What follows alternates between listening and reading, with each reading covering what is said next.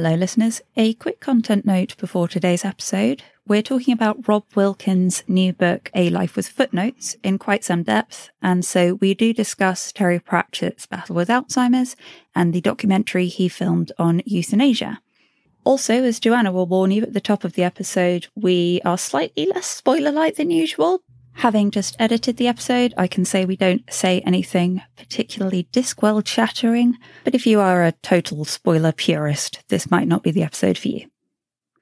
And without further ado, let's make a podcast. Hello and welcome to The Truth Shall Make Ye Fret, a podcast in which we are usually reading and recapping every book from Terry Pratchett's Discworld series one at a time in chronological order. I'm Joanna Hagan. And I'm Francine Carrel. And with us today, we have Marc Burrows. Yay. Hi. Hi, Marc. Surprise, listeners. Hi, I have parachuted in with some much needed testosterone, but not that much. A soupçon.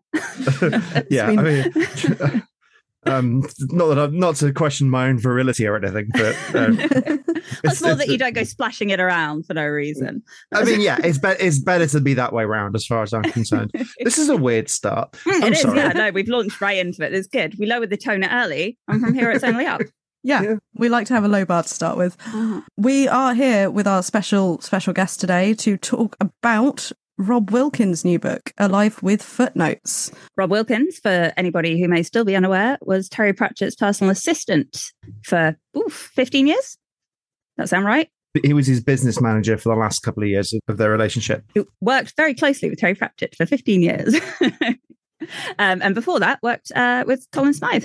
So quite the CV. That is an impressive one. Note on spoilers before we crack on. We're a spoiler like podcast. This episode will potentially contain spoilers for almost all of the Discworld, but we are still saving any and all discussion of the final Discworld novel, The Shepherd's Crown, until we get there. So you, dear listeners, can come on the journey with us. It's really nice just to, just to see that being said live. I'm really glad I managed it first time. I time. listen to it so often. It's, Usually I try and ad lib a, a book relevant one, but I can't think of anything appropriate. Uh, even Rob Wilkins didn't spoil The Shepherd's Crown, though, I should say. So that's good. Yes, well done him. And Marc Burrows, we have as our special guest today because he also wrote a biography of Terry Pratchett. It's called The Magic of Terry Pratchett, and it's very good. thank you. And if you haven't heard our special episode on that, um, well, it doesn't really matter if you listen to them in order, but after you've listened to this, go back and listen to that. You know, speak, speaking of writing and stuff, actually, Marc, what have you been writing since we last saw you? Uh, loads. Um, today, I wrote an article that was specifically designed to bait the worst half of the internet. I did see the headline. I did not read the article yet. I didn't choose the headline. I got a commission from the New Statesman. They basically went, somebody was being snooty about the, how many how many young people identify as bisexual. Would you like to write a celebration of flexible sexual attitudes?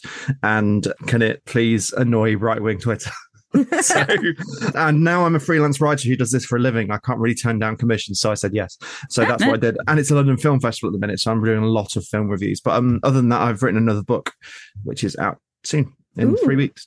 What's that one? It is called The London Boys, David Bowie, Marc Bolan, and the 60s Teenage Dream. It's about David Bowie and Marc Bolan's relationship prior to becoming glam rock superstars and their kind of journey through the 1960s, which is kind of just a stealth social history. And if you ask me how I went from Terry Pratchett to David Bowie, I can explain it, but, but I'll do it another time. Okay. But There are PowerPoints. it sounds like a left turn, but actually, I found crossover. Is that now available for pre-order and stuff? It's, can I, uh, can. I have a link for the show notes? You I can will. pre uh, you can pre-order it from markburrows.co.uk or from all of the other places where books are available to be pre-ordered. Cool. So I guess we'd want to start with the obvious, which is you wrote a book about Terry Pratchett as well, and Rob wrote a book about Terry Pratchett. How did it feel reading this book about Terry Pratchett? Uh, it was a massive relief. Yeah. Um, honestly, it was because I I knew this book was coming. I always Hmm. knew this was happening, so I deliberately pitched mine in a different direction. I Uh-huh. knew there were things that Rob would definitely be able to write that I that I just simply couldn't. He had better access. He had memories. Yeah. um, he had Terry Pratchett's actual notes um, because Terry started work on his autobiography. Like they were working on it together, and the first quarter of the book pretty much is based on Terry's notes. So I knew I couldn't I couldn't do that. So I went down roads that I knew he wouldn't do. So I went more into fandom, more into critical analysis of the books and Terry's place in culture and that sort of thing. So reading it, I mean, first of all, I enjoyed it. It was weird. It genuinely was a bit weird because I'd already told this story, and especially the first quarter is really similar. Yeah. And Rob and I have got a very similar tone, which I think is probably because we're both channeling Terry, basically. Yeah. so there are there are like, we're writing like literally the same thing. So there are there are paragraphs in his that are the different trouser leg of time version of mine. Like on a different day, I would probably would have written it using those words instead of my words. So that was weird just going through and then I couldn't help comparing and contrasting. I couldn't help linking things. But my main feeling was A that I was really glad that Rob's book was great because it is. Yes. I really enjoyed it. And I was I was Yeah. really pleased that he pulled it off. And then B, I was really pleased that my instinct had been right and the two books complement rather than rather than Competing with each other. Yeah, exactly, which is exactly what I wanted. And then the third thought is the selfish one, which was uh, I kind of went, I mean, it's good, but it's not that much better than mine. and I was really nervous that it'd be so much better than mine, and no one would need to pick mine up again. But I was, I was actually like, oh, you know what, mine, mine actually holds its own. Yeah, no, it's definitely useful to have both of them on hand, speaking as the very edge case of people who need to look up Terry Pratchett stuff all the time. yeah, you're still very much wins for having an index. Uh, yes, Joanna's exactly. so salty about the lack of index. They, they don't usually have them, Joe. I know, but they're really helpful to me specifically. My interpretation of it of both books is that mine is outgunned but not outclassed. Ah, which yes. a, a, a nice place to be. So yeah, I, I enjoyed it a lot. It was a bit weird because I've already told the story and I know where all those stories came from and I know the sources of them and stuff. and I knew where it was going. But eventually I was just like, particularly once you get into the middle bit where the two books really deviate a lot. Once once Rob becomes the main character of his book, because Yeah. I, I would argue that there are points in that book where Rob is is the Rob is the main character, like Yeah. r- almost more than Terry. And once you get to those bits, I, those are the bits I enjoyed the most because I Mm. think when I don't think Rob quite appreciates quite how much of his own voice is in it, and I loved it from those moments. Yeah. I mean, he says quite late on in the book, doesn't he, when Terry Pratchett kind of turned to him and said, Oh, I guess we share a brain now. It's one of those nice shifts in perspective as well. And it's gra- Mm. nice, gradually, softly done. Yeah. I don't know Mm. whether it was a, it must have been conscious to an extent or, Mm. It'd be interesting to uh, it'd be interesting to ask him about that because you Mm. do. You, one of the things that strikes me about this book is how mean Terry is to Rob all the way through it. oh my God. like Yeah, he sounds It's so just- it's- terrifying to work Literally, with. I've got five different places in my notes where my notes are just, oh my God. I if if that two man operation had a HR department, uh, like, but there's a sort of I think there's a, you sense the kind of rising respect that Terry Yeah. has for Rob as they as it goes along. Yeah. Um, and like if you've ever met Rob Wilkins, he's a very quietly spoken and patient person, Mm. and oh my god, I understand why. You'd have to be. Mm. Yeah, that's a good point. You, you've um you've gotten to know him since your book came out, haven't you? Or at least met him Uh, a few times. Yeah, I think like I think I think we're friends. Um, it's hard. It's like it's a weird thing to say, but no, no. Rob, like after a while, Rob reached out and congratulated me on my book, and Oh, cool. and we got talking, and we're actually we have an awful lot in common. Surprised. So Amazing. We're, we're actually like Gosh. we're startlingly similar people. Uh, so we Oh. get on really we get on really well. I was texting him earlier today actually because he's in New York, and I was sending him something I was taking the piss out of him for. So, Oh, uh. That's good to um, know. but yeah, a we true yeah, sign I- of friendship. yeah, but um, yeah, I've, I've, yeah, we've met a few times. We've hung out and we get on well, and we have we've compared notes a lot. We did we did an on stage at the Discworld convention, which Joanna was there for, ah, uh, yes. where I inter- ostensibly I interviewed Rob on stage, but it was more of a kind of he wanted it to be more of a double act, but I kept Uh. trying to push it into me interviewing him. Well, uh, he did go on stage with a journalist. I don't know what he what he wanted out of that. It was because I there was stuff I wanted to ask him and stuff I knew I could po- I could sort of poke him into saying. yeah. And frankly, his journey into writing that book is way more interesting than my journey into writing mine. Like I wrote a biography of a famous author done Hmm. by doing loads of research in libraries and and talking to some people. Like Rob wrote what is basically almost a memoir of himself Hmm. and an analysis of his best friend. Yeah. And it's a, so it's, that's a much more interesting story. So I was I was constantly prodding him on that and then also we we you know we it was interesting to compare notes because Yeah. Yeah. we did do different uh, approaches there are bits in rob's book that serve as like prompts for bits in my book and vice versa you could literally go we found bits where we could go Rob says, "Well, this happened." There's a bit where he says Terry develops a barfly technique for getting people to buy him drinks at bar at conventions, and then I ha- in my book I have what that technique is. Ah. Uh, so you know you can bounce. There's lots of points where they t- the two bounce back and forth. oh, Joanna, there's an extra layer to your index. What, holding up against Marc's book Yeah. and finding all the bits where they match up. the, the thing about the journey he had in writing it is it's almost unique isn't it actually how many how many famous authors had somebody so reliably by their side every day for so long that they could write something like that and and authors with a personality like Joe Pratchett that you'd want to read a biography of i'm sure there's lots of fantastic authors who just aren't very interesting day to day I mean, theoretically, must Jilly be. Cooper. there must theoretically Jilly Cooper. Yeah, there must be other authors who had personal assistants who wrote Hmm. memoirs or other famous people. I can't think of any. Listeners send in your favorites Well, I think a lot of the time memoirs like that tend to be more kind of scathing tell-alls. This is what really happened. which- Mm. Yeah, I was glad, like right from the beginning, that he that Rob was like, uh, yeah, he did have a tendency to, shall we say, polish an anecdote. so I was like, oh, good, I can see why Marc never got called up to say it. Yeah, that's uh, well, Rob deals with that in different in a different way though, Yeah. because um, every time I came up against one of those things, I where where I felt it was too it looked too good to be true, I would research it and try and work out what the truth was, yeah, and then give the reader two versions terry's version and the version based on research i've done and then let the reader choose for themselves.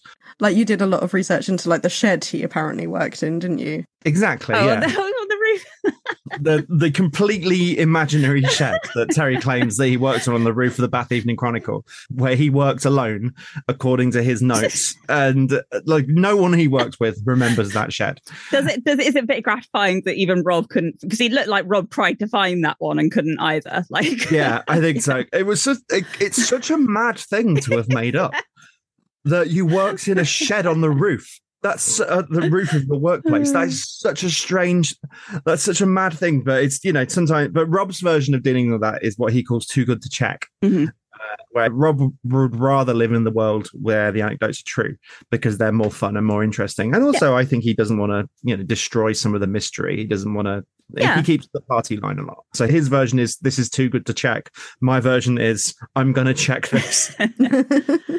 again, it's kind of a shows the complementary thing of it because your yours is like not not like an investigation because that sounds a bit you know Hmm. interrogative, but it's a Mine's more journalistic. yeah, it's journalistic, it's reference, it's and yeah, Rob Rob's is personal Hmm. anecdote. Yeah. I like that it overlaps without directly contradicting as well. Well, Yeah. me too, because otherwise, it like I was constantly worried that, that this would render mine totally obsolete, Mm. and that mine would be the only thing that would possibly re- get like keep mine in print was being cheaper uh, or something. Although uh, Rob Rob pointed out he worked out the the cost per word depending on the average the recommended retail price of the books and the word count of both books, and his is actually uh, better value than mine to the tune of two Twixes. I really love that he put the effort into that maths. Oh yeah, but how long ago was that? Because I think they're about twice the price than they were this summer. That's true. That yeah, that is true. We'll get One out the inflation now. calculator he used for the royalties. but you got some uh, corrections from the Pa- Pratchett estate as well, didn't you? You had some stuff they asked you to change slightly. Yeah, I did, which I, I doubt Rob got. That was quite interesting. So um, I approached the Terry Pratchett estate to let them know I was writing the book and didn't hear anything back. And then about six weeks later, I got a extremely strongly worded letter from their lawyers that basically said, "We'd really rather you didn't write this. We do not endorse it. If you do insist on writing it, we're going to need to see it." Which I so I sent we sent it to them when it was finished because as a courtesy because actually they didn't need to see it. Like you can write a book on somebody Yeah. Comfortably. Like there's no legal reason as long as you don't li- libel them or inflict, infringe their copyright. They've got good lawyers. Yeah, but they have it. Um, according to Rob, the same lawyers as the Queen had. Oh, yes. but anyway, so I we sent them a, we sent them the thing, and they they they came back with a list of corrections, and I'm really grateful they did because those corrections fell into two camps. One was things I couldn't possibly have known that has been corrected. Ah. So, like actual factual bit, in, interesting fa- factual tidbits that I couldn't have known. Yeah. Um, so those those were useful. And secondly, there was lots of kind of we'd rather you didn't say this about him because we don't think it's true. I knew that those things were true. So rather than taking them out, I made them more journalistically rigorous. I added supporting information. I made them undeniable. Mm. Um, one of those things was the thing about Terry polishing his anecdotes. Yeah. The thing about him about him making up stories. Uh, like it says it in my introduction that, that, he did that, and the note I got from the from the lawyer says something along the lines of Terry was a was a natural storyteller, but he would never embellish his own anecdotes, and it's like it's just patently untrue. uh, I, I, think if they'd read to the end of the book, they wouldn't have made that mm. note but I think they made that note as they read it and they didn't go back and change it because that becomes a theme through the whole book. Yeah. I, I read that out on stage to Rob oh. and asked him to and asked him to um to respond to it. He he was actually quite baffled that they'd said that. we don't we also don't know who did the read through from the Pratchett estate because Rob assumed that Colin Smythe had done it. But Colin assumed that Rob had done it. Oh. Uh, and it certainly wouldn't have been Rhianna. So we don't know. Colin actually did a fact check read for me. Yeah. So, uh, and he would have brought up those things in that. So I don't know. We don't know. It's a mystery. I can feel like I can tell by Colin Smythe's website that he's extremely into indexing facts properly. So Oh, really very much so, yes. Yeah. Which is why I was I was very pleased and surprised by the description of his office. Uh, With the like, oh, teetering oh, pile of yeah. yeah, that's I thought Rob was very good on that sort of thing. He's very mm. good at descript uh, uh, uh, time and place and descriptions. Yeah, like he his, sets the scene really well. Yeah, the description of Colin Smythe's like dribbly dog. Oh no! yeah. and the teetering pile of papers, which I can, although Colin is very fastidious, I can sort of, having met him, I can sort of imagine it. Mm. That's what his office would look like. Um, he's got kind of an absent-minded professor sort of vibe. Yeah, he's got that sort of permanently distracted gentleman. Mm. So fastidious in his work, not necessarily in his admin. Yes, exactly. Yeah. Uh, nice. Which I we can all relate. Yes, Very we can. So. it's made me rather less money than it's made Colin Smythe. so far, so far, if, if, uh, all you've got I... to do is find an aspiring sci-fi author who happens to be the world's next genius. yeah, all, really, all I need to do is is get twenty percent of the royalties of a genius level biggest selling author alive, and then I will be doing that well. The lesson has to be if a journalist on a local newspaper wants to come and interview you, you have to say yes, just in case. Just in Terry case. Pratchett. Yeah. So or the reincarnation. That would be weird if it was, yeah. Mm. yeah. Another kind of similarity between your book and Rob's is the obvious influence that Pratchett's had on both of your writing styles. I think it's fair to say there's clear mm. like Pratchett influences. I mean, in Rob's case, that I think is completely unavoidable. One of the one of the things I was really surprised about one of the things I genu- you genuinely learn in Rob's book. We're doing spoilers for Rob's book, right? Yeah, yeah, yes. all the way through. Yeah. yeah. One of my favorite things you learn is because like it was common knowledge that Terry dictated towards the end of the end of his career. Yeah, because he wasn't capable of typing anymore. Yeah. Um, one of the things you've learned in the book that I didn't realize was that he'd actually been dictating to Rob for years. Yeah. Um, since Night Watch. Yeah. Which is what 2001 that came out. Um, so yeah. almost from the beginning of almost from the beginning of Rob's time working for him, he was actually having the work. He was the one doing the typing, yeah. whilst Terry paced around and spoke. So I, it doesn't surprise me in the slightest that stylistically that's soaked in. Yeah. Um, like of course it, of course it yeah. did. You've, he's, he was the conduit for all those incredible words. Yeah. So how could they? Any Pratchett fan knows that the weight of words has an impact on huh? the vessel that's knowledge equals power and etc etc so i think i think almost like Brutha in small gods i think um, yeah. having all of those words in his head had had had something uh, to his brain. Yeah, yeah but also like you can't help but write about terry and not write a little bit like terry like, yeah. Yeah i yeah. mean you're quoting him throughout as well and there's mm. um both like, of you made judicious use of footnotes which Yeah, I couldn't. The thing is, I've always written with footnotes. It wasn't yeah. just for this book. I, I, I kind of let myself go crazy with them for this book. But I've everything I've ever written has had footnotes, and that's because I'm massively influenced by Terry Pratchett. Uh. so, um, if you go back to read the, I edited this book for the Guardian and for Faber and Faber, like I don't know, 10 years ago now, that was a collection of funny Guardian comments that were very middle class and oh. classic Guardianista. I think it's I might called, have that. It's called I think I think I can see where you're going wrong. I got it uh, from my dad. I know. Sorry. Yes. uh, that was me. um, but that's full of footnotes, and all the footnotes are jokes, like because that's Uh, how I write. And so, so like my new book is full of footnotes. In fact, my favorite bits in my new book are footnotes. So it went without saying I was always going to use footnotes, and because it was an actual, because with in this case it's an actual, you know, it's homage, Hmm. um, homage. Om- if you om- like. homage, homage. Yeah, homage, homage, um, Yes, Omar, that's o- omega. Um, That's the one. Hey, Mag. I'll Uh, edit the right one in. yeah. Um, whereas so, and then Rob was always going to do that because Yeah. you know, his, the book's called A Life with Footnotes. Yeah. Which interestingly, he said this on stage. Uh, it was originally going to be called called Terry Pratchett A Life Fantastic, Ooh. and then he kind of realized that most, and there's the, the the same conclusion that I came to when I was writing about Terry's life, is that lots of it weren't really that fantastic. Lots of it were a man sitting at home writing books Yeah.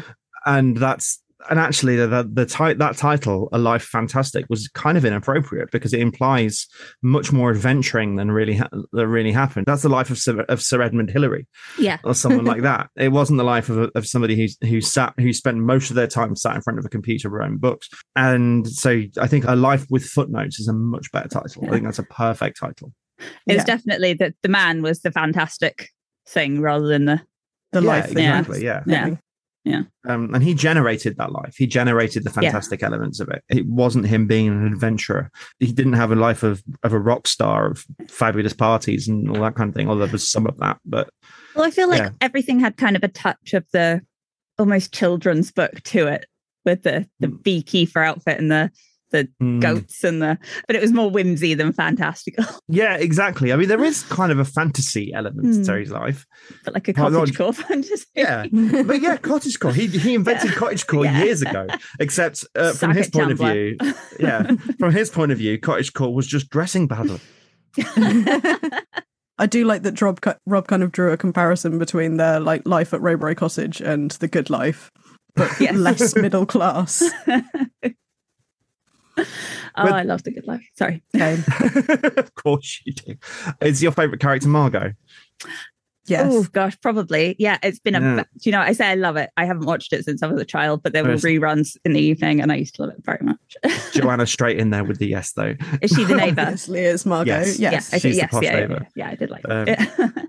The the slightly saucy posh neighbor. yes. uh, I have a lot of Um, respect for her. Sorry, yeah. that's off topic. We're talking about a- Terry Pratchett. yes, we were, but it was like very the good life. He did keep bees, all that stuff. Like I, I, I say in my book that his cottage, the, his cottage in Rowberrow, Gaze, G A Z E, Gaze Cottage, which uh, is a mistake I definitely uh, I made. G A Z E is basically Granny Weatherwax's cottage. It's Yeah. a fictionalized sort of fantasy version. Fan- Granny's cottage is a fantasy version of where Terry really lived. Yeah. there was the bees, there was the goats, there was you know that like it was in the countryside, um, and they did go out walking, and you know it it feels like it you it feels like he was kind of romanticizing and fantasizing his Yeah. own life. Yeah. and particularly when he wrote equal rites because equal rites was about living in a rickety old cottage and raising a small child and Yeah. that's exactly raising a little girl and that's exactly what he was doing at the time Yeah. Yeah. I like that the file was just called Girl for a bit. That was a lovely, lovely discovery. But yeah, there's nice moments later on as well. Like if you're looking at sort of the overlaps between his life and the actual books, like deciding to actually acquire the shepherd's hut, which ends up obviously being a Mm. big plot point later on.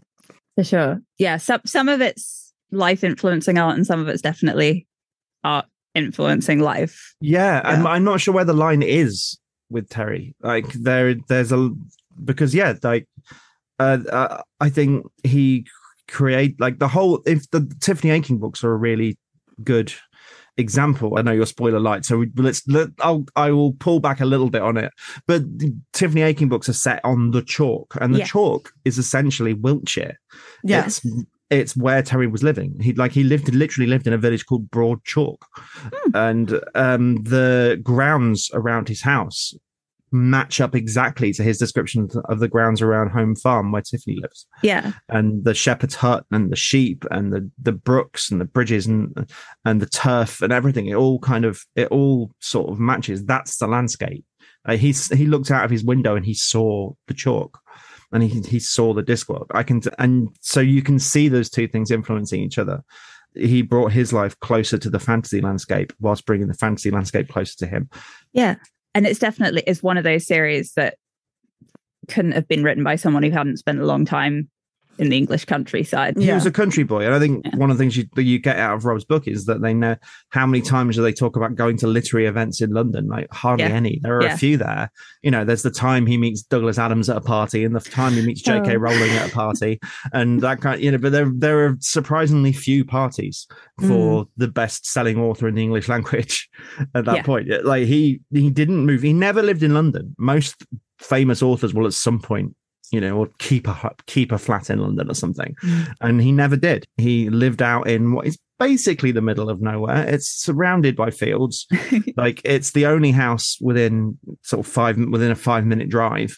It's got a river running through it, and and yeah, he he that was the lifestyle he wanted because and actually you totally see that. But that, I mean, he was always a country boy. If, like good the, the them in Good Omens is Terry's youth. That's like Yeah. the entire the the the way he talks about his own childhood and Rob covers this really well, but he was covering it based on Terry's notes in the first third of the book when he's talking about Terry's Yeah. youth. Like it, you, it's the them's life in good in from Good Omens. That's Yeah. that's how they that kind of just William lifestyle was actually how it was. It was falling out of trees. Yeah, there's a really nice line early on in Rob's book about like this sort of crowd of scabby need things that all ran Mm. home if someone's mother called for dinner. It is all very jumpers for goalposts. yeah. I like that shorthand there. Older listeners will recognise that as a reference to the Fast Show. Uh, ask your ask your mum and dad. Now, oh, um, Jack, Jack, Jack loves the uh, the fast, Fast show, Show. to the point where some of the references I kind of thought were his jokes until I finally watched a few episodes. But On, there's a Jumpers lot of for lines Goalposts is the from Fast Show. There's a lot of lines from Red Dwarf that I didn't know were from that show and thought were just from jokes that your husband made a lot. I think that's probably one of the few things he has in common with Terry Pratchett. He's just like, no, having that. That's good. Folding only that per- into the work. the only person Terry Nick jokes from was himself. And that's only because he'd forgotten he'd done them before. yeah. I really like the description of the pit as this kind of place where half written paragraphs go to languish until he can pull them out for something. Mm. I've got a scraps file, which work obviously not to quite the same effect, but does work for that quite well. Yeah, we were talking about scraps, files, and folders on the podcast a couple of weeks ago, weren't we? Yeah. That's such a wonderful idea, though, isn't it? Like the idea that there are these massive paragraphs, huge, like, like sometimes le- going into ten thousand words of of stuff that was never used and was just Mm. could could be lifted, plonked in another book and rewritten. Wonderful. The example Rob used was the megapode sequence from the beginning of Unseen Academicals, which is just a great thing to have lying around for when you might need a megapode hunting sequence. Oh no, I think I've got one of those in the cupboard. Uh, I love that bit.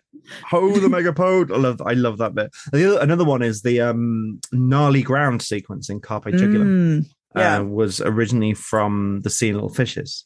It makes me pleased that some of those scenes, especially the gnarly ground one, actually were kind of lifted and stitched in like that. Because there are some practice se- scenes that have stayed with me so vividly, but have none of the context surrounding them in my head. So I couldn't have told you till we got there on the podcast which witch's book the gnarly ground the gnarly ground I just remembered that bit. It's really wonderful, and the idea, just the idea that there are all of these, which uh, continually makes it all the more kind of frustrating that that stuff has been destroyed because the Yeah. pit, the pit is no more. The pit was the inside pit of was- the turtle. Mm, I would have paid such good money to just read the pit exactly as is, and I understand why he wanted Oh no, absolutely. If, if nothing else, you can't waste an opportunity to do that. Even if you, even if you didn't care that much if anyone read it, just the the the narrative satisfaction of knowing that it's all getting steamrolled after you're dead, like absolutely. I mean, I want my hard drive steamroll, but for very different reasons. I told you not to save that. Your Honor. Um, but yeah, I I like just the idea that there would be these huge passages of because there were books like um uh what was there was a there was an unfinished story about an old people's home called Tw- uh, Mm. Twilight Canyons, Yeah, and Terry read a big chunk of that out at a Discworld convention once. Did he now? So there are people who there are you know there are How long ago? Who had it on Uh, phone camera? It must be somewhere. I think it was I, I think it was around 2010ish. I don't know. Don't Ooh. quite me on that. Dodgy ground on the old recording front. Then, yeah.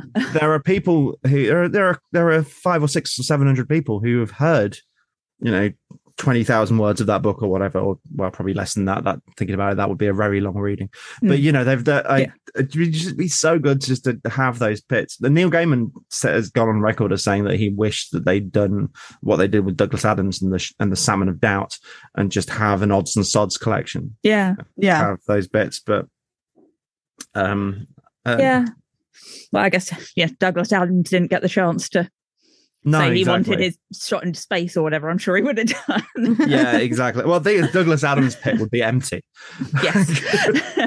like, um, there was there was probably. I mean, I know that's not true because it literally wasn't. There literally Yeah. is a book that exists. yeah. But I don't imagine he. But he was famously unprolific, so I Yeah. don't think there was. A, but I imagine the Terrys would have would have like ran to pages and pages and Yeah, yeah. pages. It would be a Silmarillion length book, Mm. but much, much, much more interesting. Uh, sorry, I shouldn't do Silmarillion slander on the on the podcast. I reread the Silmarillion this year. Did I you read now? this last month as an audiobook. I'm sorry to hear that. How was it? and I really enjoyed it. I enjoyed it. The, Oh. it was the it was the most I've ever enjoyed reading the Silmarillion in the six or seven times I've read it in the last twenty five years. So you reckon uh, audiobook's the way to go? Yeah, it just reminded me a lot of a TV show from years gone by called Blood and Honey, which was ter- which was Tony Robinson walking around the Israeli desert and the the deserts of Palestine and Israel, telling stories from the old from the Old Testament.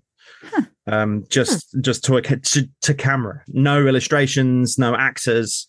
Uh, the whole show was was Tony Robinson telling Old Testament stories to camera whilst walking around the desert. He's such and an it was- interesting performer. Who would agree to do that but Tony Robinson? I Yeah. imagine it was his idea. Yeah. Uh, and it's never been re-released. It's never been reshown. I don't I, you can imagine that, but that was the late eighties, early nineties. You couldn't imagine that being made. Now I loved that no, show. blood and And honey, not you say? Yeah, and I'm not. I'm not religious in the. down. I'm not religious in the slightest, but they're good stories. Oh yeah, Yeah. the Old Testament, are stories are good great. stories. So Yeah. um, it was just, and they were written for children to be palatable for children. So I imagine. I mean, I don't. I don't remember Sodom and Gomorrah coming up. Yeah, Anyway, there's we- a couple of bits you can skip over.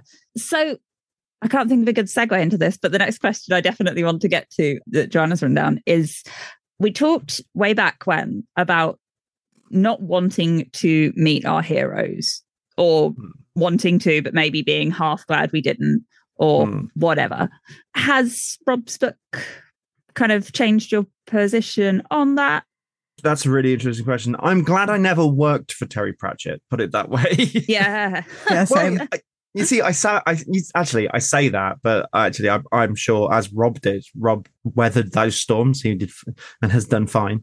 And actually, it's. I think if you can, if you can do it, but uh, yeah, I'm. I don't. I don't think that side of Terry that you get that feels a bit like. There are because there are bits in the book that are harsh. Yeah. there are bit where the, the way he talks to Rob, Rob talks about some other things. The like the time he casually tells Bernard Pearson that they're going Ah. to stop stop doing the the models, Yeah. and yeah. thus just offhand basically tells them his livelihood will be coming to an end uh, Yeah. because they because that's what he was doing for a living at that point, and just mentioned it offhand. Like Mm. I, I think having a business relationship with Terry would have been Yeah. would have been stressful. I mean, everyone who worked with him, who knew him really well, it has a lot of affection for him. I, I never spoke to anyone who said he was a cantankerous old bugger or anything. like people people would say, "Oh, we he didn't suffer fools," Yeah. which is one of the reasons I'm glad I didn't get to work with. I didn't have to work with him because I am definitely a fool. But I think I'd still like to have because I, I if you've read my book, there's a bit at the beginning about Mm. how I I missed having a night a night in the Yeah. pub with Terry, with Terry and Rob. And I still massively Yeah. regret that because I think in the, that in those circumstances, in the setting the world to the world to rights till closing time with a beer, I Mhm. still think that would have been a, a- an incredible Yeah. night to have had. That cantankerous side of him is one of the things that I think I'm really pleased Rob did because it makes his book real. It makes it more. It's not a hagiography, which is was I guess is the worry when you're writing about your friend Mm. when you're writing about somebody you know so well that it could the you know, he was a complicated person. That was some. Actually, that's a phrase I got a few times when I interviewed people. He was a complicated person. Robert Rankin said that. Wow. And coming from Robert Rankin. yeah, exactly. so I, I no, I don't think I don't. I haven't changed my view. I'd still like to have Mem in the right circumstances. Yeah. Actually, if I'd been in Rob's place, I'm not sure I'm I'm affable enough to have weathered the storms that Rob weathered. Yeah. Uh, I, I, probably would have cried a lot more than I think. Rob oh, did. mate, I would have cried so much. I would have cried immediately on probably the second day when the trench digging started. And like the um, oh yeah, and like the confidence to go back after you've been fired. Uh, yeah, just, exactly. Just like being able to read the room enough to know that it's probably fine. I don't think I'd have ever managed that. No, don't exactly. take rejection well me. No. Especially if it's Terry Pratchett. Imagine pissing off Terry Pratchett that badly. Oh my god, I'd die. And he was a fan already. I'm terrible at rejection and I'm terrible at confrontation. So I don't think I would have yeah. although I don't think Terry handled confrontation very well unless he had time to calm down afterwards.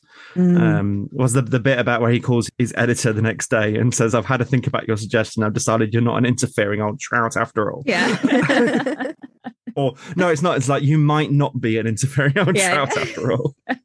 or old oh. bag, possibly, but like, yeah. I think it's old bat. Yeah. old bats. You're right. It's old bat. I, I, had a little list of these moments highlighted. The uh, the student journalist bit was the other one. Oh, that was awful. Yeah. I, I, I used to be a student journalist.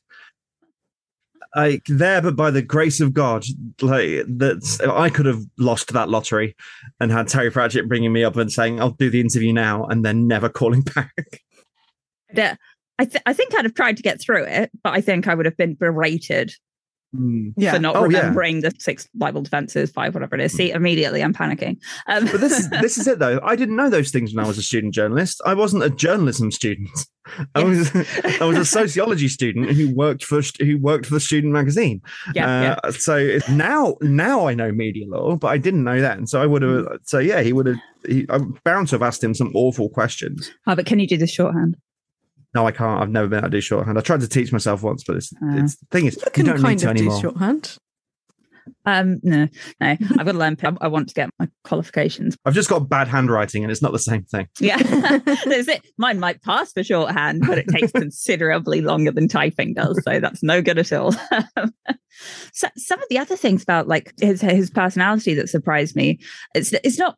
I don't, I don't want to call it weaknesses. I, I, I tried to write it down a few times. Like I was surprised Rob was so happy pointing out his, I guess, complicated would hmm, be a good word. But the, the, panic attacks he had, the panic attack in in the newsroom, and and when the nuclear thing. At CEGB, when there was a it, actual full on alert happening, yeah. and he was taken to the hospital with what they thought was a heart yeah. attack. And I think those are the most those are those revealing things. Like uh, Terry's notes got up to the CEGB.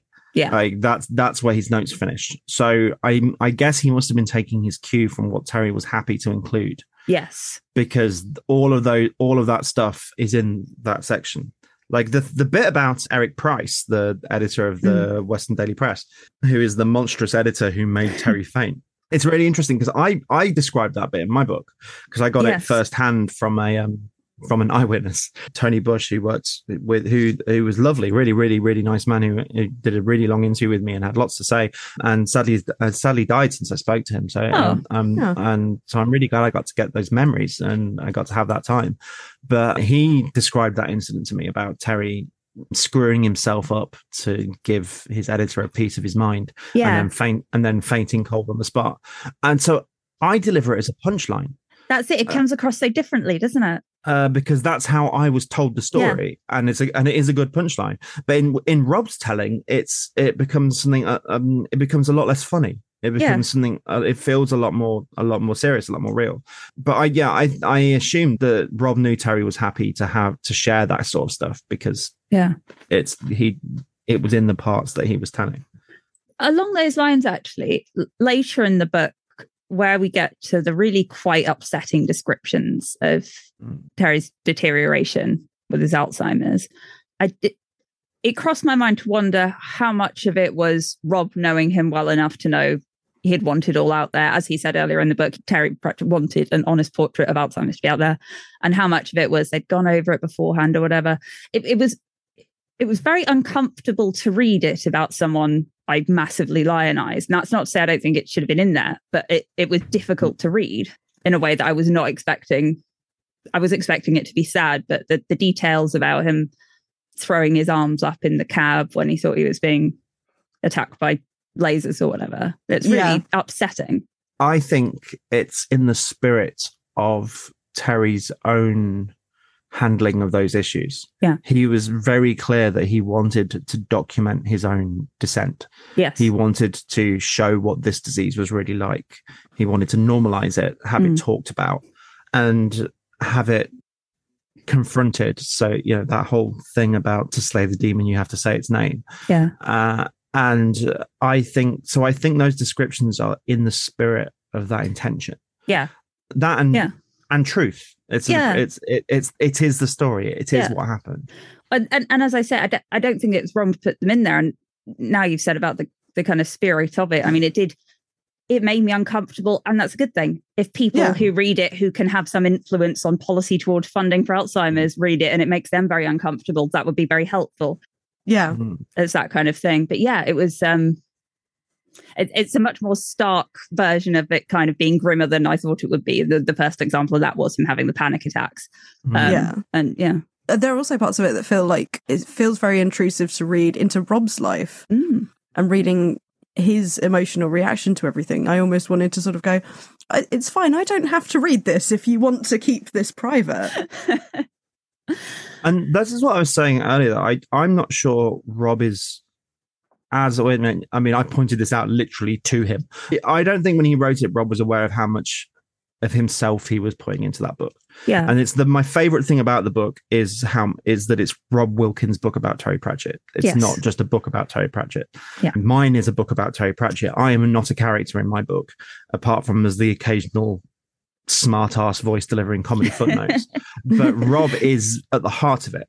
You know, he Yeah. stood behind him or to the side of him or slightly out of arm's reach of him when he was feeling feisty. He he's re- reporting it faithfully Yeah. um, and his reactions to those things. Um, maybe it's something that on some level he needed to write. it Yeah. felt cathartic. It did feel like it would the cathartic bits of writing at points, as as the, the bit in New York, especially. I felt like Mm. it it was very raw, getting it out on paper kind of writing. and I suspect that that time that encounter in New York where Terry had the um was it a heart attack? Was it a, low blood pressure, mm, something I've forgotten the proper name In- for it, but looked a lot the- like a heart attack. yeah in the back of a cab? Yeah. Um, like you know, having to administer CPR to your to, to your friend is one of the most. Sure, I've never had to do that, but surely it was one of the most harrowing things you could ever have to do. yeah, Yeah. It's terrifying, and to have the strength to do it. Yeah. um, you know. And I guess he, he would have had to mention that because it's it's out there in the world. It's in my book. yes, And actually, it was one of the corrections I got from my original line of something like, um, and CPR had to be administered or something because I didn't know who Mm. administered CPR. And they, the correction came back by Rob Wilkins. So, you know, it's out there. So maybe he felt like he was doing a disservice to the story by not talking about it. But yeah, I definitely feel like for Rob, that was a, this, that, that personal stuff and the stuff about Peter Smedley as well. The man who, the man who dies in Switzerland. Yes, Uh, uh, the, at, um, what's the place called? Um, Dignitas. the Dignitas, thank you. Um, which, if you've ever seen the documentary, like Rob is not happy about being there. No. it's very like Rob is a is a kind is a character in those documentaries as well, and Rob is not happy about being there. He's not comfortable with watching a man die in front of him, and he's not comfortable with talking to a man and making friends with a man who he know who is going to die the next day. There's a really heartbreaking bit in those documentaries where like Rob is going, well, if where the guys go, oh, I love Zurich, it's so beautiful, and, and Rob's going, well, don't do it then. Let's go to the let's go to the Large Hadron Collider tomorrow. Like, let's go, let's go, let's go tour, let's go tour the city. Let's like, you Mm. don't have to do this. And the guy is like, no, I do. I, I there's not going to be another chance for me to do this. So, I mean, that's th- that's a hard thing to go through. That's a hard thing to Yeah. live through. Um, and while it did, I think, strengthen the documentary because you had Mm. the the back and forth.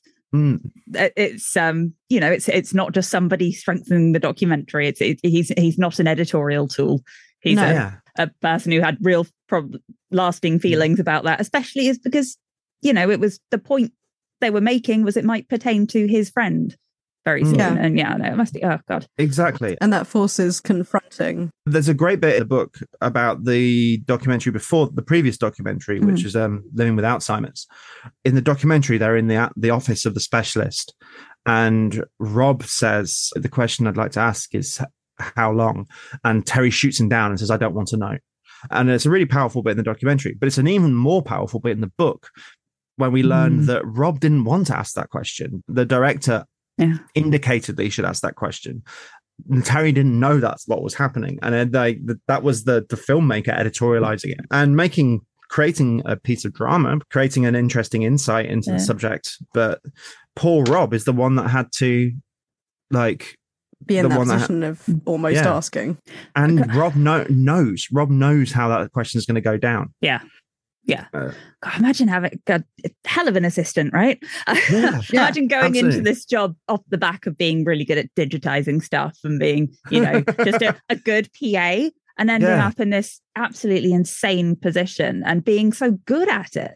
Yeah, I, I- yeah, that's just that's just it. He goes from like Rob Wilkins' life is fascinating because he goes from he goes from organizing Colin Smythe's filing system Yeah. to digging a trench in Terry's garden Mhm. to being in the room whilst a person goes through um, a voluntary death procedure Mhm. at a clinic yeah.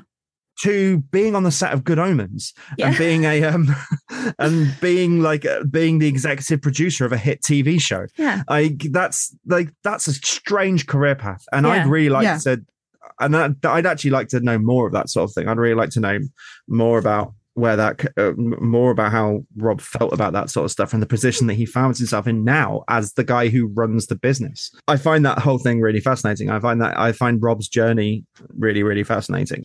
And I really like the fact that he's still a very kind of humble, gentle, privately quite bitchy person. you know, quite he's very funny, but it's uh, you know, he's very humble and he's like he takes his job really seriously. And you see it in the book and you see it in the documentaries. Um, I'm so glad he wrote this. I'm so glad it was him that wrote it. And I'm sure if Rhianna had written it, it would be an, also an amazing book, but it'd be a different book. And one day, I hope she writes her own memoir about Yeah. her own life, and we get to see how she saw her father, and then all the other fascinating and amazing things about Rhianna Pratchett's life Yeah. a- as the brilliant Rhianna Pratchett, as Yeah. opposed to as Rhianna Pratchett, daughter of Terry. I think the person who had the business relationship, Yeah. because and also because Terry always had this private persona that we never really saw and we see glimpses of it glimpses of it in the book we see glimpses of him uh, but it's still the professional person it's still terry pratchett the author being a bit snidey with his assistant or a bit cantankerous with his publisher or Mm. whatever we're still not seeing terry pratchett the husband the father the friend Yeah. And that's deliberate we never saw that he kept this the whole thing with the hat and the jacket and the and the and the skull cane and everything that Yeah. was that was to create that version of terry pratchett the version that we got to see and that's still the version that rob's writing about there's still a layer there that we don't get to go underneath um and i don't think we ever will i don't No. think and i, I think, and I think even that's if right. Yeah, I Yeah. don't think we need to or should. Yeah. and i think even if terry was writing his own memoir which was the plan that was the original plan Hmm. I still don't think we would. In fact, Rob said on stage when we were talking about it that the original plan for the for this memoir, even after Terry died, was that the first part would be entirely based on Terry's notes. It would just be Terry's Ah, notes. yes, he would just yeah. do what he'd done a, done a hundred times and Tidy. take Terry's notes and tidy them up and rewrite them. But he said when they did that, when they edited it all together and they looked back at the the prose version of Terry's notes, Hmm. the version of the of it that was autobiography rather than just biography Yeah. it didn't have terry's voice he, he basically he said it wasn't it didn't have that kind of zip that his work had when he was writing fiction yeah. when he was writing about something it actually was a bit dry and they didn't and they basically just didn't think it was good enough. Yeah. And the decision was made that it was going to be much more interesting for Rob to tell the story using quotes from Terry, which I think supports the idea that he created a version of himself that he wouldn't, that, that was the public version. And even then, he was, when he was telling his own story, he was telling the public version of his own story. Yeah. And for Rob, at least, who's one of the few people who's read that full version, that obviously felt inauthentic. Mm. And that's, I find that really interesting. I think it, he did a really good job as well of hinting at the the last layer of Pratchett, if that makes sense, or the next layer down, the kind of the depths of his personal warmth. A few times saying he became the most married man you'll ever know. The tidbit about him being frightened of losing that memory of driving home after Mm. Rhianna was born. Which did you have that in your burgers? Yeah, I did. Yes, you did. I thought I'd read Yeah. that before. I was like, why did I Yeah. that? that must be Marc's because. Terry Yeah. said it. In, Yeah. Terry said it in an interview. Ah, there we go. which is which is how I so I, it's in my book in the in the bit about Rhianna's birth. I described that based on stuff that Terry had said and based on stuff that Rhianna had said and then based on stuff that Rhianna put in Tomb Raider. Yeah. She put her own birth in Tomb Raider. Lara Croft fi- finds a note from her father describing her birth and it's Rhianna's birth. Uh, and I end up by going Terry would later say that this was the memory he would least like to lose. Yeah. Yeah. So, like, one of his fun, insensitive bits was at least it wasn't me whenever Yeah. he heard of somebody dying. And then I Mm. thought, in an almost kind of Pratchettian way, when he got his diagnosis, it was at least it wasn't Lynn. I just Mm. thought Yeah. that was, I hadn't picked that up.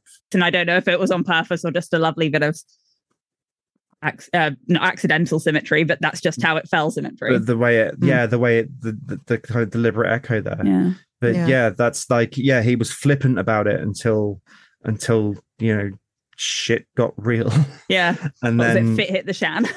yeah and then suddenly it's and then suddenly it's you know that that's pr- probably the most human he is in the entire book Yeah. and Yeah. that's almost everything you- everything that is that rob reports terry saying is is kind of glib Yeah. or um Well, he talks funny about or- um, Terry telling him his uh, his mother had passed away by walking in the room and saying, "Stand up, all those who still have a mother or who don't have a mother," which I found hilarious because I would have done that. me too Damn it. But that you know he is glib. All and and most of the quotes the direct quotes we get from terry are are funny. They're Yeah. polished or they're they're asides. He was really he was a really funny person. Off Mm. the cuff he was really funny and he was especially funny when he got to then take that comment and polish it and make it better. And that was one of the moments where it was ge- those, those and i think that's why the the vulnerable moments the ones that jump out that moment it's a it's a real human moment and then the moments of fallibility and vulnerability because those are the bits we never saw there's very little of that in my book because i had i my book was entirely based on things he told other people Yeah. and things he allowed professional acquaintances to see so there was there was always a barrier that i was never going to be able to get past and i assumed rob would Hmm. and it was really it is really nice to see those those bits to see those bits of where you, where you see him as a real vulnerable person because the only other uh, the only two real emotions we we get from Terry through a lot of it is glib asides and anger Mm. and we all know mostly because Neil pointed it out Mm. but it's there in the book anyway and Neil's incredible foreword to the slip of the keyboard but it's there in his books anyway that that Terry was angry and that he was that his, his fury and injustice is what powered his work um so we kind of knew that already but the those that was really the only genuinely human thing apart from Mm. sense of humor that we kind of got and that was the only that the only thing that we were allowed to see so those moments that are completely unguarded Yeah. um of compassion and of um and of awkwardness those i think are the most fascinating things we see in the book Yeah. What do you think was the most surprising thing you learned from this? And that's going to be a harder question for you than a lot of people because you already learned a lot about Terry Pratchett. i mean i'd really be really interested in hearing your answers to that question um mine was i mean i've already said it is the is the fact that it was actually rob that was doing the typing for Mm. so much for longer than we than we knew i find that really fascinating in terms of the stuff we that is revealed about terry i don't i don't know i spent so long immersed in his life that i Yeah. Actually none, a lot of that didn't surprise me. Yeah. because I think Rob has been very respectful, as we as we've talked talked about a few times, to what Terry wanted people to know about his story. Yeah. which is why those moments when he allows the real person to punch through stand out quite a lot. But yeah, Yeah. that fact that fact because it's just it's such a well kept secret. Mm. They never they never mentioned it. Which is odd in itself because, like, being able to dictate a story like that is Mm. such a talent, like a rare talent. And I don't know if you've ever tried if you ever tried it. I occasionally Mm. dabble with using dictation software Yeah. and you do find yourself going, you know, you're adding comma, full stop, open brackets, all that sort of stuff. and it feels awkward. Mm. Um, but it destroyed a theory that I had, Oh. which was that because I always found that the last few Discworld novels, Snuff and Raising Steam especially, work better as audiobooks than they do on the page. Oh. And I always assumed it's because they were dictated. So they were they were read out loud. So when they're read back, they the rhythm makes more sense. Mm. But it turns out that had been the case for the previous 15 books as well. yeah. Yeah. But still, I think there could still be merit to the theory because prior to those books, Pratchett was then going through the file physically Yeah, and changing the words himself, even if he wasn't typing it out straight away the first time. that's true. And actually, those work as audiobooks. uh, They work very well as audiobooks anyway. Yeah, Like, they- yeah. almost all Yeah. of them do. I was interested to note how how much he hated the abridged versions. Not Mm. surprised to know that, but uh, Yeah. it was I'm funny and sad that Tony Robinson thought Terry Pratchett hated him for a bit. Imagine being a Terry Pratchett fan and thinking he personally hated you. That would be so sad. Because of a job you were doing, Yeah. like almost on his behalf. And you don't like to think of Tony Robinson being sad either. Like, No, No. I see Oh, that no. little fa- that little face all screwed up and upset. oh, the um oh, and along the lines of the the typing, the dictation stuff. Actually, I think the the main thing for me that was surprising was right near the beginning when Rob talked about the first file he got that was like changing fonts and color throughout. I was like, Yeah, what? yeah. I was appalled That made and me delighted so to read happy Yeah. because I write like that. I do I not. I don't. would be very annoyed if you gave me that to edit. I don't. My manuscripts are spotless. I mean, Mm, mm. typos, yeah, but yeah, yeah, yeah. but I, I, I it, it makes it makes like a vein pulse in my temple if the if the Mm. font if the font size is different, Yeah. let alone the color. What, what was your most surprising bit, Joanna? There were a couple of bits. I mean, there were little silly things like I didn't know Rob had been the model for the Shawn Ogg figurine, I love that. but it made me very happy to learn that Rob had been the model for the Shawn Ogg figurine. One thing that surprised me was how much Pratchett hated editing Mm. because you read the books and there's something we talk about on the podcast a lot like they're incredibly well edited as in it doesn't feel like there's an ounce of fat on them there's Mm. nothing there that doesn't need to be there and yeah he really didn't like doing it And that kind of fits in with that idea that there was never a first draft of a book. Mm. Like every book was like was a zero draft, like because he would never, Yeah. he would just finish it and then go keep go. He'd be con- he'd be continually editing it as he went along. So I, which I find really like, like you know, I find that really interesting. there's a bit later on it's one of the moist von lipwig books and the editor came back to him with you've not finished this character's story could you by tomorrow Oh, yeah. and that's fantastic because he spends an entire day doing everything except writing the bit of story he needed to write and then wrote it all perfectly in one sitting with Yeah. about an hour to go Oh, I, I think Rob said something like it was written so well, it was almost like an attack on the editor. It was the end of making money. Was it even an epilogue? It's what Terry would call a cigarette, uh, which is the what he called the the bits Oh, at the, the- end of books where he tied things up, and and it fits so perfectly with everything that's gone with that character before, and it is an incredible bit. Here's a question: Were there any? Was there any moment when you were reading it when you went, "Is that true?" Oh, hmm. Good question. because if Terry polished his anecdotes and Rob doesn't occasionally will go too good to check and he'll just take Terry's party line. And the thing about his first day at work, for example, where he famously said he saw a body.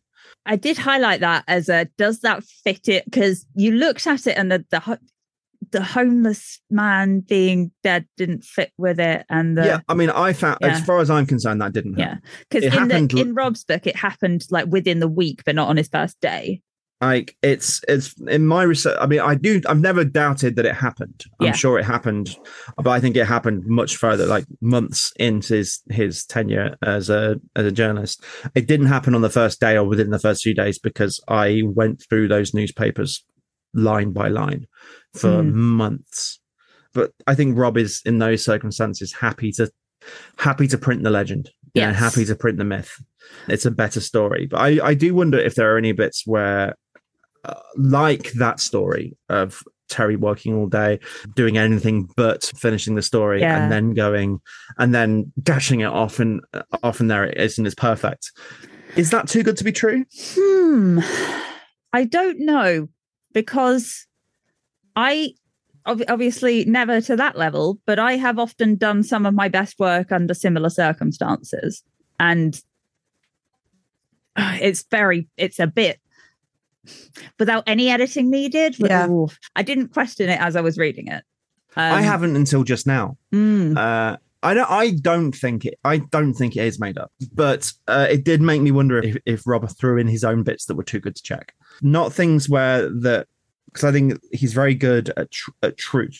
He's very good Yes. at uh, uh, telling us as much as we can who Terry was, and he keeps. You know, we talked about the the the vulnerabilities that he allows to be shown, but there are other times where I think it's maybe it's in his interest as his friend almost as the guardian of his kind of legacy to to give some of these other anecdotes a bit of a spin polish to Yeah. go uh, um to, to further the legend and that kind of thing furthers the legend that kind Yeah. of thing carries on making us feel that terry was a genius and doesn't compromise the innate truth of the story um, whereas I think some of the other bits you wouldn't change or wouldn't edit or wouldn't scrub up. I, I'd like to, th- I'd like to think not. I'd like to think that Yeah. that's just the, the. I'd like to think not, but it's an interesting question to ponder.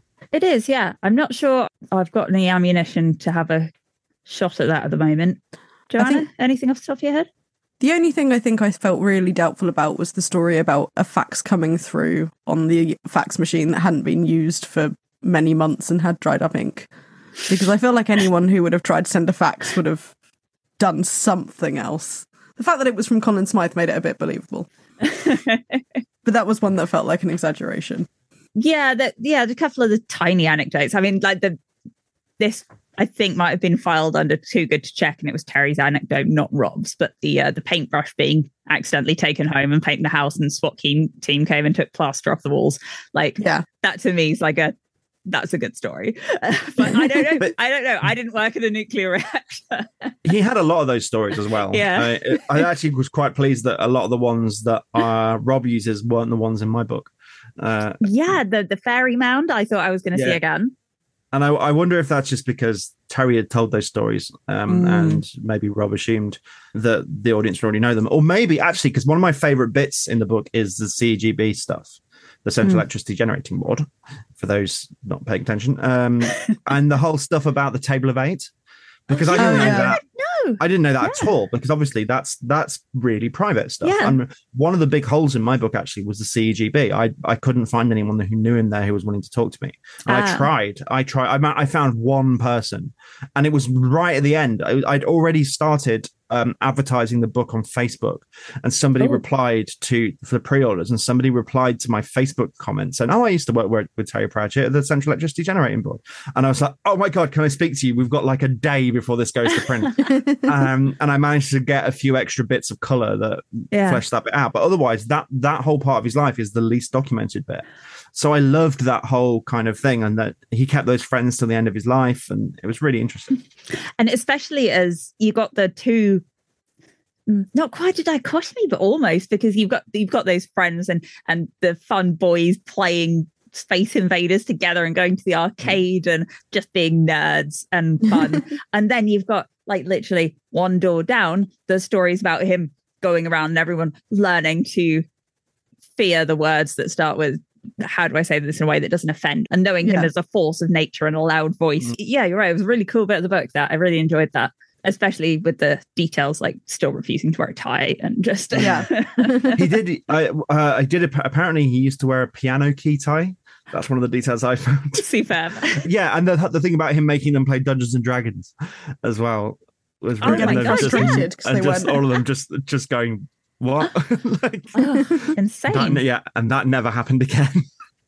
Oh, I'll tell you what. I'll tell you what I did wonder about is the being so offended at the idea of a large advance that he shelved a slip of the keyboard for eight Mm. years. yeah, yeah, that was really interesting. That's a.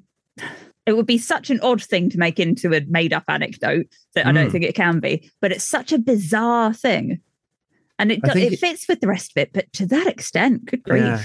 His relationship with money was really interesting. I think he Mm. felt like he enjoyed being rich. Yeah. He enjoyed having a, sh- as he put it, a shitload of money. Yes. Um, but I think I think he enjoyed it especially because he'd earned it. and he felt like his talent had earned that money. He was worth that money, like Mm. because his genius, his talent was what had generated that cash, and Yeah. every every penny was was something he had earned with his imagination and his graft and hard work. Whereas it's- I think with that, uh, I think he felt that that would be money that he hadn't earned. yeah, he um, didn't want to be some kind of futures market. So, Yeah, exactly. and that so yeah i thought that was really interesting as well he had Yeah. like his ethic his work ethic is really strong and that comes Yeah. through all the way through his life his work ethic is really strong and it's Yeah. that, this idea of doing the job in front of you and being paid fairly for it yeah, uh, which is a really you know it's a very working class idea it is. But he's not. He's not got that annoying false modesty on top of it, which is No. nice. Yeah. yeah, Yeah. exactly and i'm sure that oh, well, shouldn't shouldn't have ideas above my station type thing. No, no, no, no, no. I know is, my oh- station is. also at that point he could afford to turn down a large amount of money because he already had a large amount of money Yeah. uh, I dare say that when he was on, you know, fifteen thousand pounds at the CEGB in nineteen in nineteen eighty two, if Yeah. somebody came up and said, "We'll give you three quarters of a million pounds or whatever it was um, to pub- publish a collection of your essays," Mm. at that point, I don't think he would turn it down. he wouldn't, but he might have given himself an actual heart attack. I think a, yeah. Yeah. a, a large part of it does seem to be the idea of him slowly learning his limits, learning his boundaries, might be a better way of putting it, of Yeah. learning what kind of pressure he can take. and like I can actually kind of relate to it. I, I Hmm. could- last year I was asked to appear on GB News Oh, Uh, God. to talk about cancel culture. Oh. and they offered me a Oh. hundred pounds, right? And obviously, I turned it down. But it made me think: how much money would they have had to have offered me before I said yes? And I decided it was a thousand pounds because I Mhm. decided once you get to a thousand pounds, that's where it would feel irresponsible to turn it down Mm, because um because you know it'd be worth it because that's a large amount of money. It's rare that somebody gives you that amount of money in one go Yeah. for doing not very much. And at that point um my principles would have out and I would have gone, would have gone like I can swallow it for this large amount of money mm. there's other things you wouldn't do for that amount of money obviously but, Yeah, yeah. but you know but for turning up for turning up for turning up on telly and arguing with some racists uh like um Yeah, I'd do uh, that for a grand. for a, sure for a hundred for a hundred pound, I don't want to give them the airtime. I don't want to give them the auction. I don't want to lend my voice to their horrible product. Mm. For a thousand pound, I'd feel like it was me that was winning, See, not them. This is the thing though and this is why like i think there's possibly two reasons for Pratchett doing stuff like that. For me i wouldn't take the grand to do it because i would find it far too like it's not it's not my morals stopping me. It's i couldn't do it. I couldn't do it. Being i, I would be terrified of doing it at all. I'd have been terrified of the feedback afterwards. I wonder if stuff like this with Pratchett like it's obviously a hmm. lot of morals in there but also imagine being given, and maybe not with a slip of the keyboard because he was so successful by that point, but a lot of the stuff of not wanting to have too much money before going Mm. to go to print or not wanting to be put forward put, put forward for the Forward for- Carnegie. Yeah. As I don't want to give myself that panic.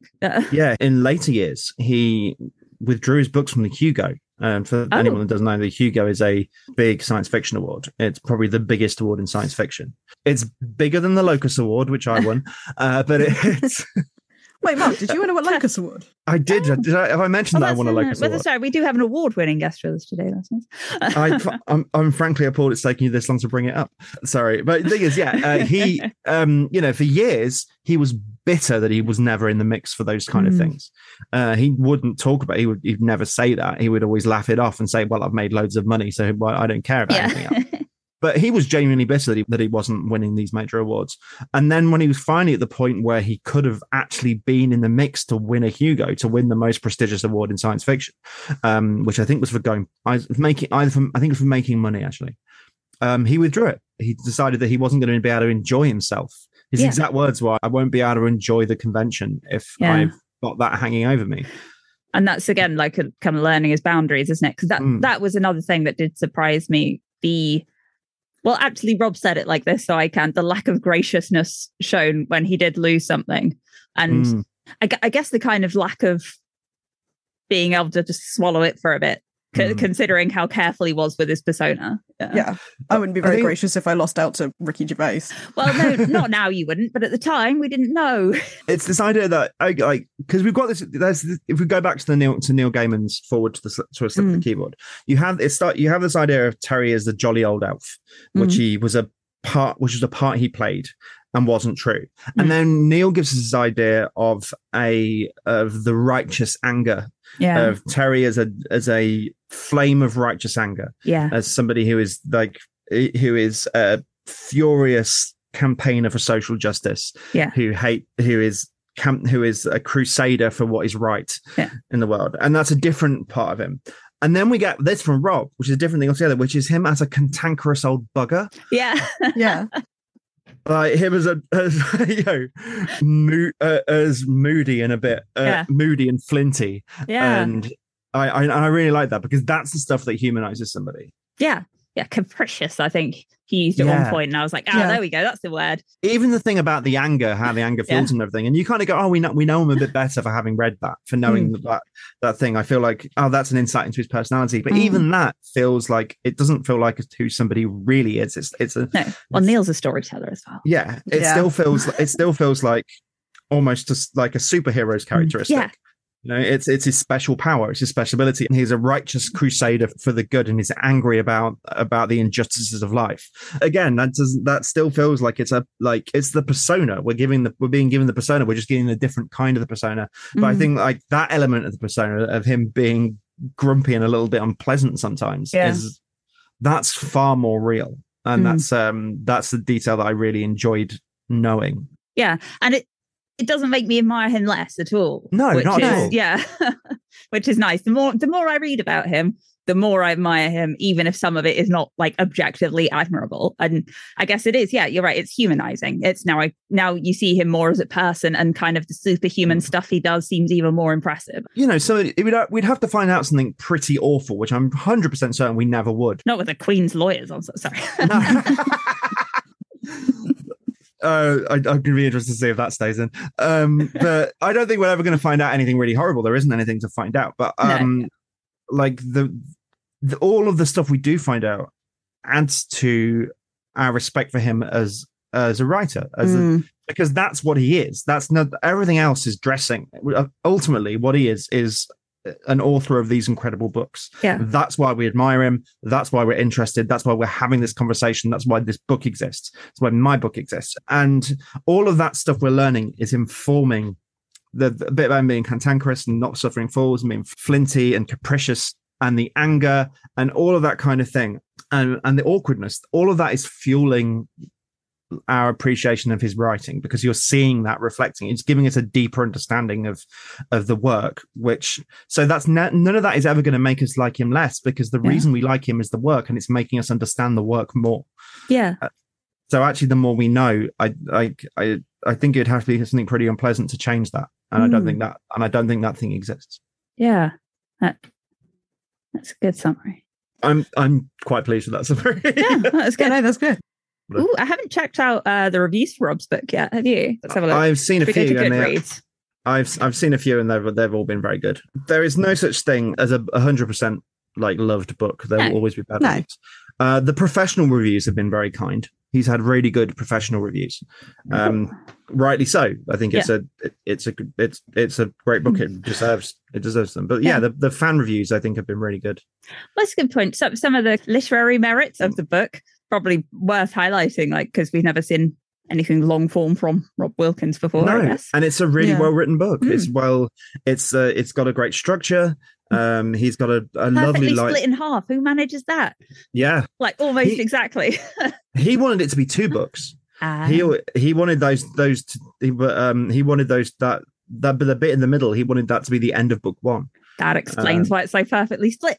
and his publisher well he was delighted when he got given a he got given a word limit then told he had to stick to it and he was he said he's delighted he was delighted to find that that point in the middle that point where he felt was the end of act one um did fall almost exactly at the, the at the middle of his word count oh, I'm so glad he didn't even have to mess around with it afterwards to make that happen. Ah, great. but yeah, I think it's a very well. I think it's a skillfully written book, hmm. and I guess you know he he spent twenty years watching a master of, of his Yeah. craft at work. So I think knowing how to how to structure a book, I guess he you know he learned at the he learned at the knee at the knee of the what's name. He learned at the eight monitors of the master. Yeah, not not just not just painting a ceiling with Michelangelo, but mixing the paints and getting lead poisoning or whatever. Like or doing or doing the painting whilst Yeah. Michelangelo stood Yeah, yeah. behind you, going Uh, going you left a bit. bit. Yeah. Um uh but um yeah i actually I, I i genuinely think it's a book written is you know it's it's got a lovely tone it has a balance to it when it goes serious it doesn't Hmm. drop that on you in ways that aren't uh, unless it's ways that are effective Yeah. it yeah it's a skillfully written book and Hmm. um that imp- that impressed me as well i mean i you know he's it, i wouldn't take want to take any credit away from from his No. editor i'm sure he had a great editor but I wouldn't want to take any credit away from Rob, who I think did a did a really brilliant job with it. Do you think we'll see more writing from Rob in the future? Um, I strongly suspect we will. Okay, good. Ooh. That is everything we can say about A Life with Footnotes without this being a three hour episode. Marc, where can people on the internet find you and find out what you're doing and pre order your books and things? Uh, I basically live on Twitter. That is where my exi- until recently I worked for Twitter, uh, which I never used to be able to tell people, but now I don't work for them anymore, so I can. Uh, so I am at 20th Century Marc two zero th Century Marc with a C, um, and that's but you can find basically everything as well on marcburrows.co.uk. And essentially, I never shut up on the internet, so you you should be able to find me. Uh, also, please do sign up for my mailing list because uh, I send a mailing li- a newsletter once a month that has links to everything I've written recently and a, like some sort of stupid essay about my life normally, and then a bunch of recommendations, Well, including to this very podcast. It's called a good mailing list. And we will link to that in the show notes, dear listeners. And uh, it, it, it is worth very much signing up for. Right. We will be back next week with the first half of The Last Hero. I don't know where the first half begins and ends because I haven't read it yet. Until next time, you can follow us on Instagram at The True Shall Make You Fret, on Twitter at Make You Fret Pod, on Facebook at The True Shall Make You Fret. You can join our subreddit community, r slash ttsmyf. Email us your thoughts, queries, castle snacks, and albatrosses, The True Shall Make You Fret Pod at gmail.com. And if you want to support us financially, go to patreon.com forward slash The True Shall Make You Fret and exchange your hard earned pennies for all sorts of bonus nonsense. And until next time, dear listener, Don't let us detain you.